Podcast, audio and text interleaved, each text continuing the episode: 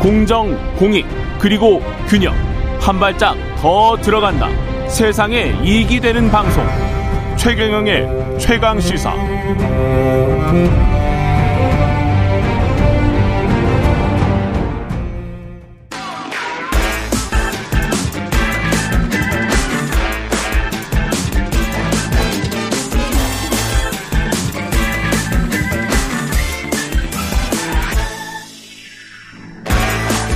네, 한 번 더 뉴스 시간입니다. 오늘은 한국경제신문의 최영창 기자와 함께하겠습니다. 안녕하십니까? 안녕하세요. 예, 달 탐사선 다누리호 이야기부터 시작을 해볼까요? 지금 임무 궤도에 안착을 했다고 보도가 나왔습니다. 네네. 예, 한 145일, 730만 킬로미터 넘는 항행을 이제 마쳤어요. 이 다누리가 달 임무 궤도에 이제 안착을 한 건데요. 이로써 한국이 어, 세계 일곱 번째 달 탐사선을 근처에 이제 달 근처에 보낸 국가가 됐습니다.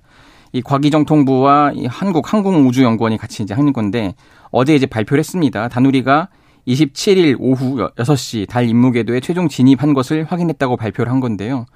아, 다누리는 내년 1월에 이제 탑재체 기능 점검을 거쳐서 2월 달에 이제 1년간 달 표면 영상 촬영, 그리고 심우주 인터넷 기능 시험 이런 임무를 수행할 예정인데요. 이 다누리 안착이 좀 잘 안 와닿으실 수도 있는데 한국이 이제 수십만 킬로 이상 떨어진 심우주 탐사를 처음 시작했다 이렇게 한번 보시면 되겠습니다. 수십만 킬로 떨어진. 예. 예.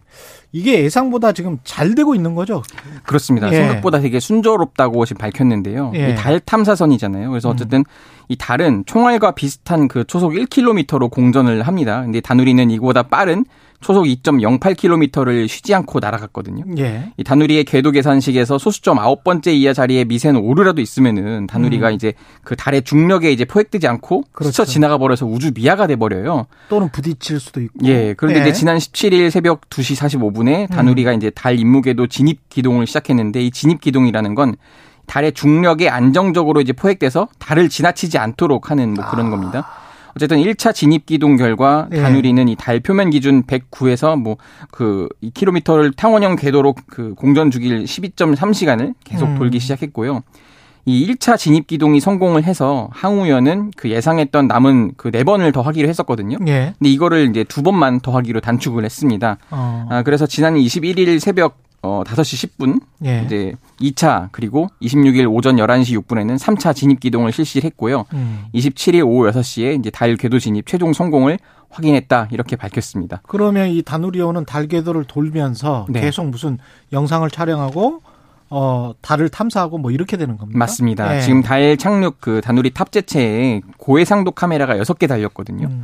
내년 2월부터 12일, 12월까지 이 달 표면을 일단 찍습니다. 표면 영상을 찍고 최대 해상도가 2.5m, 관측폭 10km 이상인데요. 이 고해상도 카메라로 확보한 달 표면 영상은 이 달 착륙선 후보지 탐색에 활용이 되는 겁니다. 이 광시야 그 편광 카메라가 있는데 이걸로 이제 달의 우주 자원 분포를 또 파악을 하고요. 어, 달 영구 음영 지역 촬영용 카메라인 이 섀도캠이 있습니다. 이거는 이제 달의 그 남극에서 물을 찾습니다. 이제 얼음이 어디 있나 이걸 보는 거죠. 이 미 항공우주국 나사죠. 여기서 제작한 섀도캠을 제외한 다섯 개 탑재체가 모두 이 국내 산악현 59곳이 만들었거든요. 국산 기술이 최대한 활용이 된 거죠. 음. 아, 수명을 다하게 될 수 있는데 수명을 다한 다누리는 이제 달에 충돌해서 2032년에 발사 예정인 그 달 착륙선의 궤도를 시뮬레이션 하는 데 쓰거나 달 공전 궤도에 남을 예정입니다. 예. 그리고 나중에는 이제 우리가 달에 착륙할 수도 있겠습니다. 네. 네. 한 10년간 총 6,200억 원, 억 원을 이제 투입해서 달 착륙선 개발을 하는데요. 1.8톤급 이 착륙선을 2032년 달 표면에 보내는 것이 목표고요. 어, 지금 누리호 후속인 그런 로켓인 차세대 발사체 개발도 이제 계획을 하고 있습니다. 어, 화성 궤도선 그리고 착륙선 개발도 내년부터 동시에 시작을 하고요. 이 화성 궤도선은 2035년 그리고 음. 화성 착륙선은 2045년 발사가 목표입니다. 대단합니다. 예. 근데 중국이 지금 난립니다. 코로나 때문에 심각 한 것 같습니다. 중국이 좀 심각하죠. 예. 지금 이제 방역 빗장을 풀었잖아요. 예. 그랬더니 이제 숨어있던 코로나 확진자들이 속출하면서 계속 확산을 하고 이러는데 이게 지금 얼마나 확진이 됐나 좀 살펴를 봤더니 예. 이게 수치가 잘 안 나와서 각종 내외신을 다 뒤졌습니다. 예.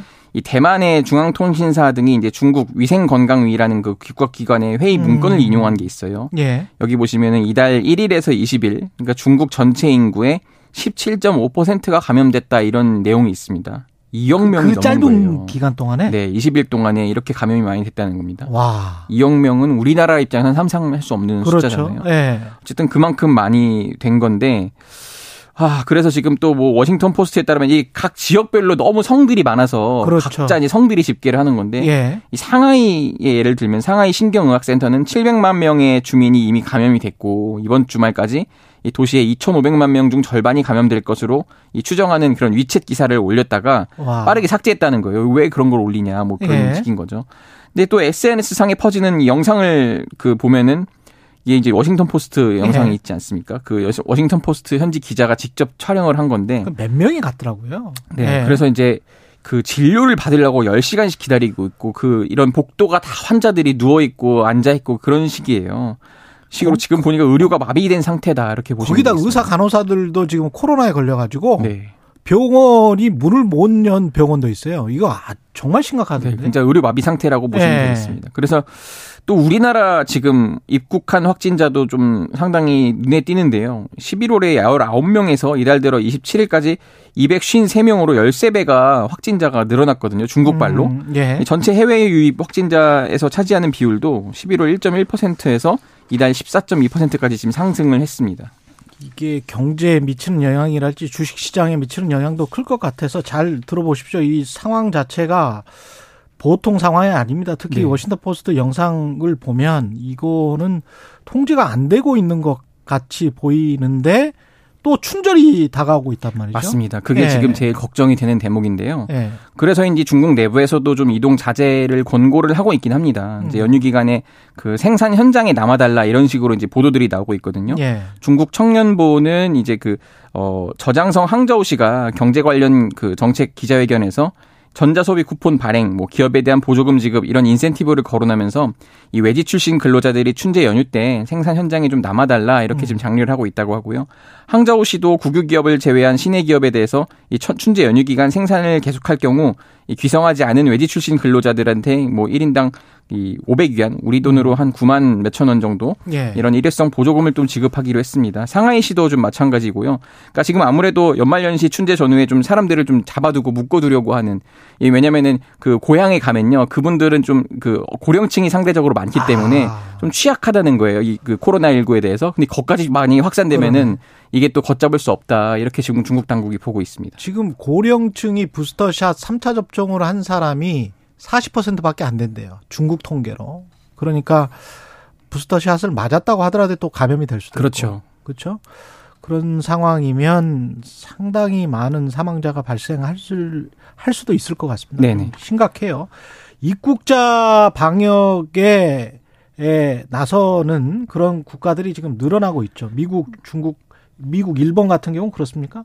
예. 그렇습니다. 지금 오늘 아침 나온 뉴스인데 네. 블룸버그 통신에 따르면은 중국이 중국발 그 입국자에 대해서 미국이 1월 5일부터 음. 이제 그 중국과 마카오, 홍콩에서 들어오는 미국에 들어오는 이 모든 여행객에 대해서 이 탑승 시점부터 이틀 이내 실시한 코로나19 그 검사 음성 확인서를 반드시 제출하라. 1월 이렇게 5일부터 지금 네 그렇게 예. 지금 규제를 나섰고요.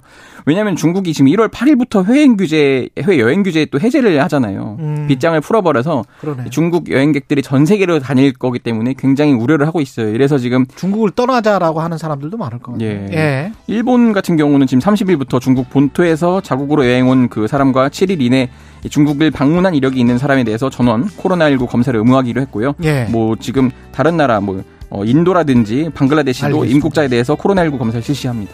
우리도 곧 내일 관련 대책을 발표한다고 합니다. 네. 한국경제신문 최영찬 기자였습니다. 고맙습니다. 감사합니다.